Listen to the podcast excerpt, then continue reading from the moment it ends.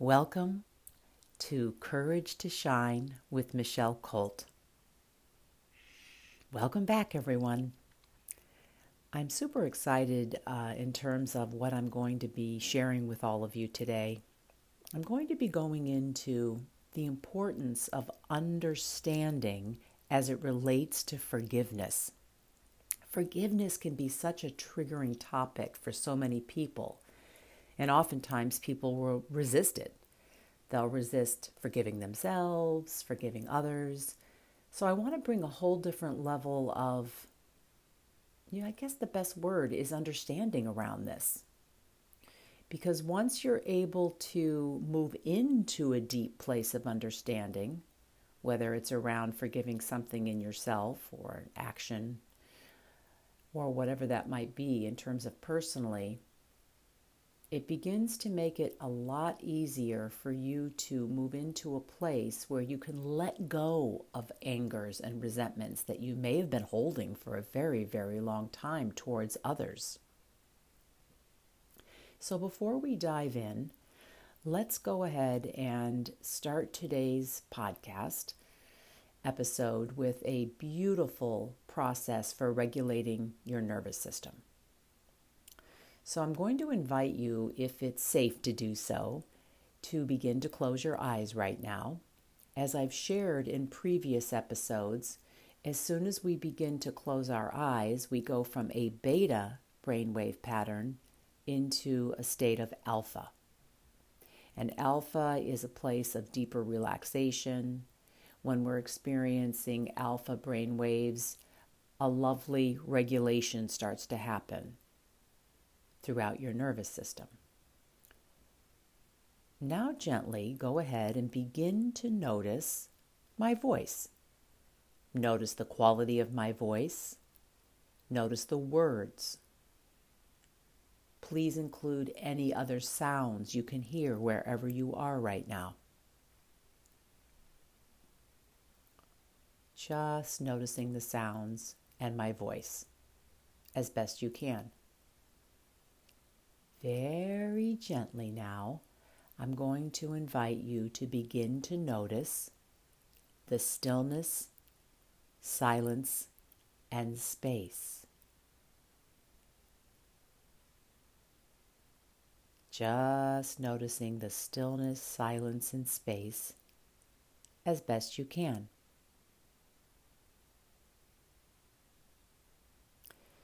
Take a couple of moments now to notice the sounds and my voice, and then notice the stillness, silence, and space.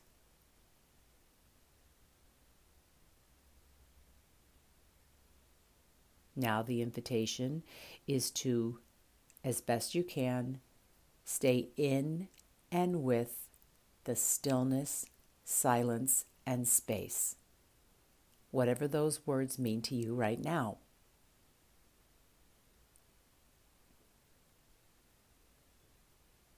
Even if you're in a rather noisy place right now, let me share something really fascinating with you.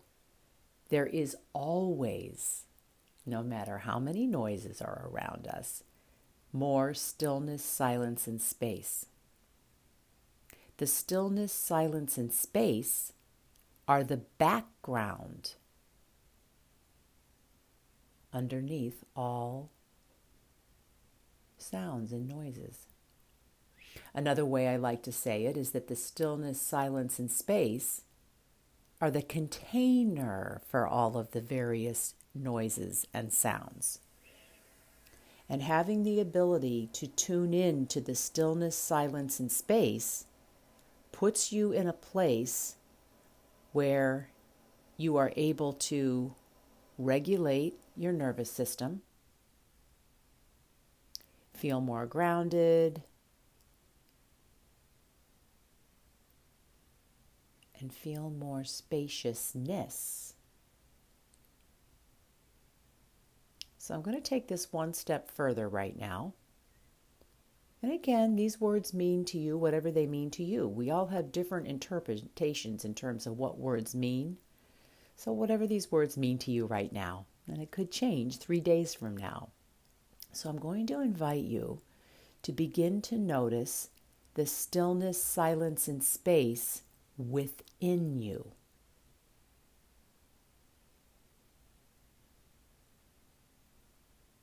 And just notice how that's affecting your mind, body, and spirit.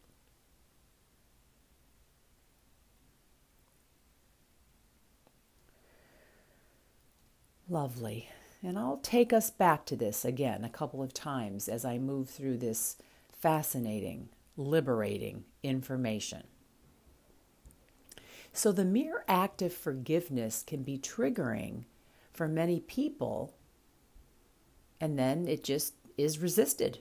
We resist doing it, especially if we had parents who weren't able to see, hear, and tune into us.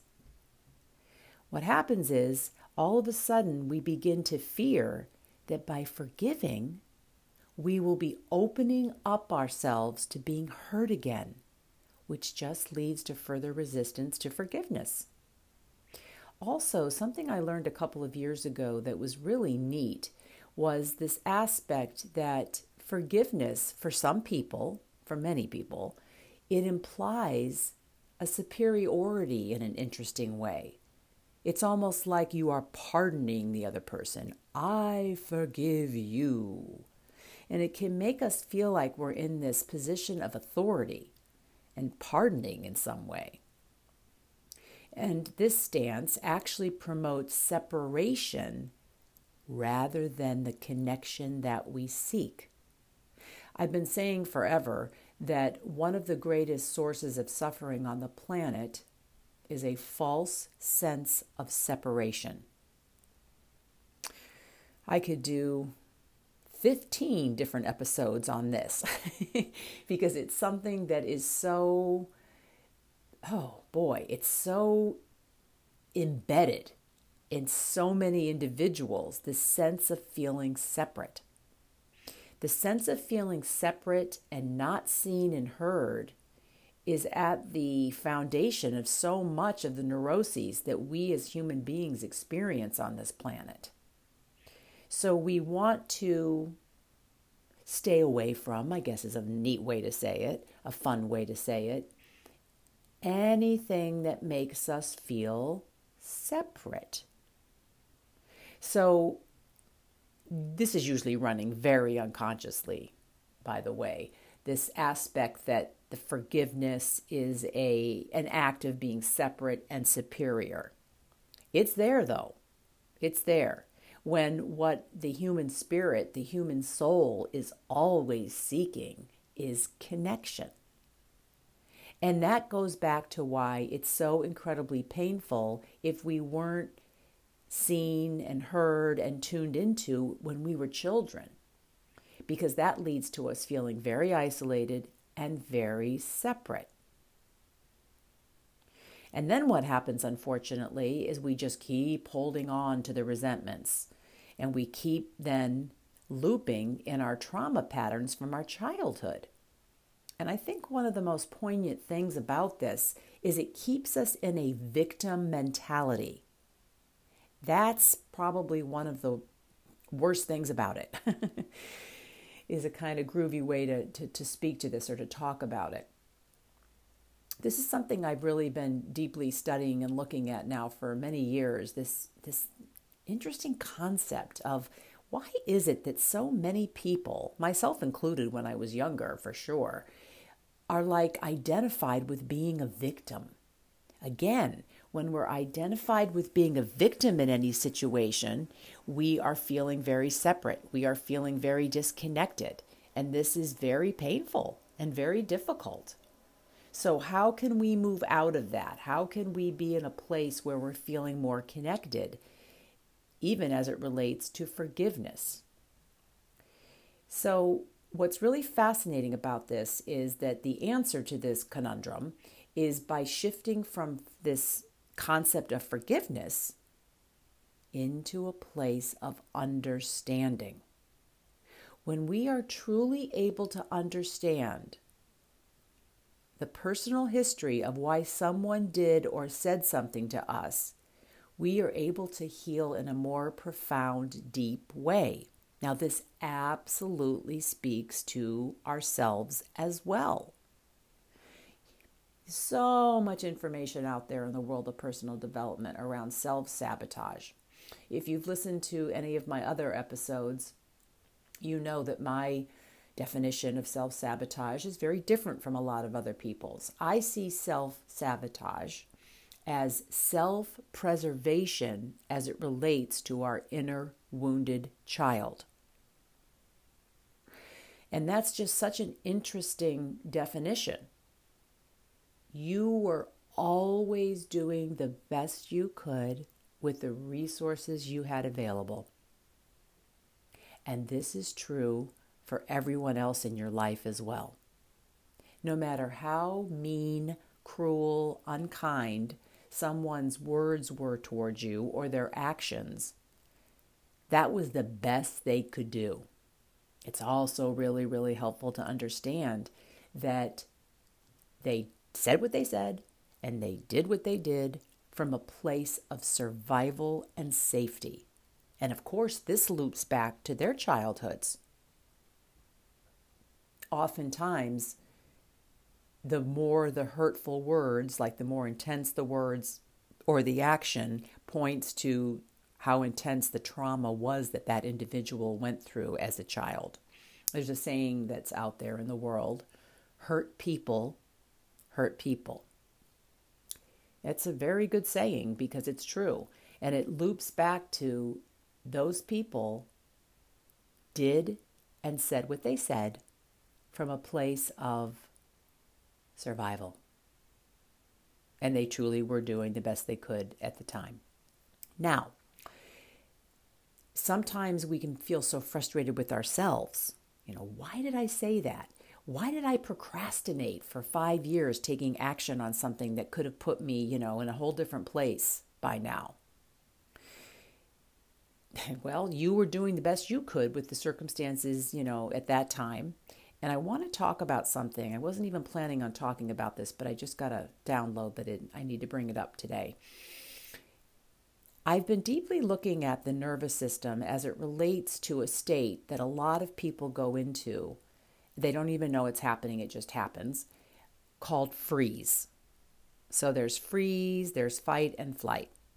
Okay, and then within each of those, there's a whole bunch of different things that happen. But I want to talk about freeze for a moment. Oftentimes, people can be very mean to themselves and they can tell themselves things like, oh my God, what's wrong with you? You're so lazy. Why do you procrastinate so much? Why are you being such a jerk? However, the languaging comes out in one's mind. And what's interesting about that is that when somebody is not taking action on something that they know would really be beneficial for them, this is an acute state of freeze. It's not that you're a jerk. It's not that you're lazy. It's that your nervous system is in a state of freeze. And I think it's really, really important on very, very deep levels to bring understanding around this for yourself. I'm very transparent about myself and my struggles. I lived in a state of freeze for a very, very long time in my life. And one of the things that I have recently got in touch with, I knew it to be true, but I got in touch with it on a whole deeper level, is how much I disassociated out of my own body when I was young to deal with the circumstances and the situations that were going on in my family. And basically, when you get so used to doing that, you navigate life and you move through life from this place of being deeply numb you know, I remember early on in my relationship with my hubby, we'll be married 30 years in in uh, July. Wow. Those words come out of my mouth and I'm like 30 years. Anyways, so he used to say to me, he asked me, you know, what are you feeling? How do you feel? And I would say 30 years ago, 25 years ago, maybe even 20 years ago, I don't know, I'm not feeling anything. And what I came to realize when I really started to dive into the work I do close to 20 years ago is it wasn't that I wasn't feeling anything. I had just come up with this coping mechanism of being numb and disassociated. And it's a really interesting thing to really be able to identify this because then what happens is you are able to have deep understanding and compassion for yourself. It'll be a lot easier for you to let go of regret when you're really, really able to understand that you were always doing the best you could with the circumstances at that time. And then this parlays over into this interesting concept of forgiving others. Once you're able to look behind the person's words or look behind their actions, something inside of you begins to soften, I think is a good word for it.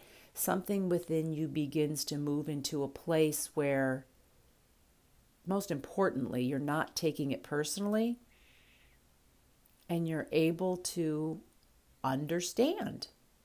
Understand on a deep level that it isn't personal and that it was being driven from this individual's sense of safety and security. You know, it's so interesting if we think about some of the bizarre ways people act and the things they say in terms of that makes that person feel safe. That makes that person feel like they're going to survive better. But here's the thing it always loops back to what they went through in their family system. And I know in my own life and in the lives of many of my friends and clients, you know, they have dealt with individuals who just stop communicating. You know, there's a disagreement going on or there's a conflict going on and the person just just is like a cold fish. They just stop communicating. And this is a coping mechanism. And they tend to be somebody who's dealing with something called, you know, avoidant attachment is one way to label that. And that's because they're going to disconnect from you before you do it with them because the pain of that is too much and they tend to just kind of cut off their feelings. And there's no right or wrong in any of this. This is just what they do to protect themselves in their nervous systems. Other people, when they're in a similar dynamic, go to a place of anxiety you know, anxious attachment is what that's referred to as. And they become super needy. They'll text you 80 times or whatever it is. And again, it goes back to the dynamics that these individuals were around when they were young. Now, I want to be very clear about something. In no way, shape, or form am I condoning abuse and bad behavior in anything I'm saying. Sometimes the appropriate thing to do in a situation is to have a very strong boundary with certain people in your life. Absolutely, that's really what needs to happen in those situations. What I'm suggesting is how helpful it can be to look behind their behavior and their words as a way to let go of the resentment you've been holding, the anger you've been holding, the fill in the blank of what you've been holding. Because it's just not resourceful for you in your own sense of well being to hold on to that anymore. So, a really neat process uh, that I sh- have shared with people, it came up spontaneously when a client of mine told me that they felt at times that they were being shamed by a family member and uh, I was, you know, listening to my client talk to me about this, and all of a sudden I had this kind of epiphany or a download of a really neat technique that they could use when they're around this individual. So, another aspect in all of this, which I've been speaking to, is how it's a coping mechanism that the people in your life came up with as a child. So, when someone's acting like a complete jackass, what's underneath that, what's fueling that, is fear. They're a frightened child in that moment. So if you're with a colleague a family member, a friend, whoever it might be, and they're getting condescending with you, they're telling you what to do, they're shaming you, they're judging you, what you can do is you can picture that person as their six year old. Because basically, they are reverting back to a very young age when some trauma happened to them. And when you do this and you see your brother, your uncle, your boss, your friend as their six year old, it just diffuses everything. And what it does is it puts you into that interesting, groovy place where you're observing and witnessing rather than getting caught up in the dynamic. And it also leads you to a quick access to understanding. Oh, he or she is so scared right now.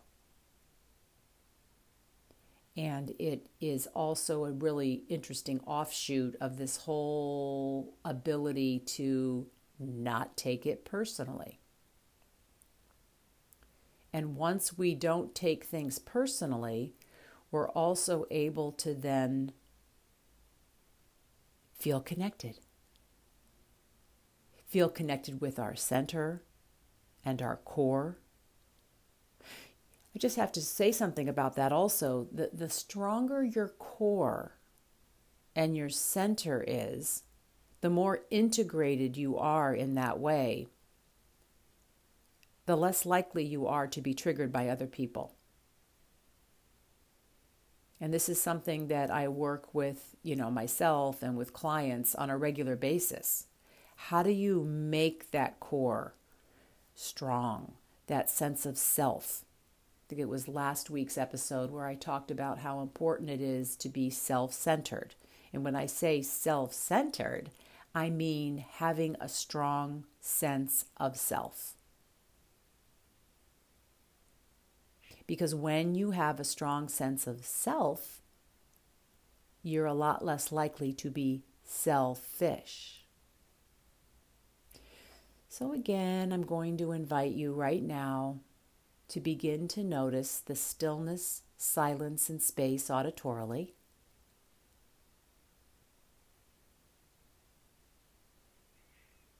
As a means to deepen into that even more, begin to notice the stillness, silence, and space within you. Lao Tzu said, Silence is a source of great strength.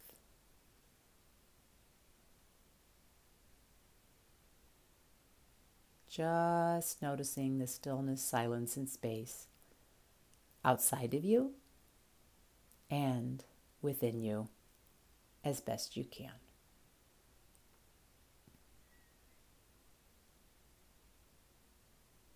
And just notice how that's affecting your body, the mind, the feelings and emotions.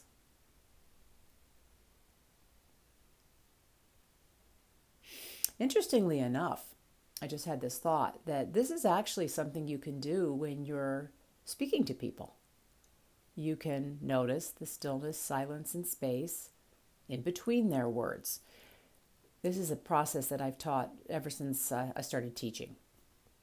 Back when I was teaching uh, Inside Game with my husband for so many years. And oftentimes, when we would suggest this neat tool, people would say, Oh, but I won't hear what the other person is saying. And what's interesting, and don't take my words for it, try it yourself, you actually begin to tune into more of what the person is saying. Because because oftentimes when we're speaking with people, we're not really listening. We are planning in our mind what we're going to say next. So this process puts you in a deep place of really being able to be present and therefore much less reactive. So, I'm going to suggest that you listen to this particular episode several times. This is a very touchy topic in terms of forgiveness. And I feel that by listening to it over and over again, you'll have deeper and deeper awareness come up and understanding as to what I'm pointing to. And also, of course, start really playing with this neat, neat auditory process of just tuning in and noticing the stillness, silence, and space. If you found this episode helpful, please follow, rate, and review it, and share it with anyone else that you think could benefit. For more information about my work and to get on my mailing list, you can go to www.michellecolt.com. Until next time, you are enough. You always were enough, and you will always be enough.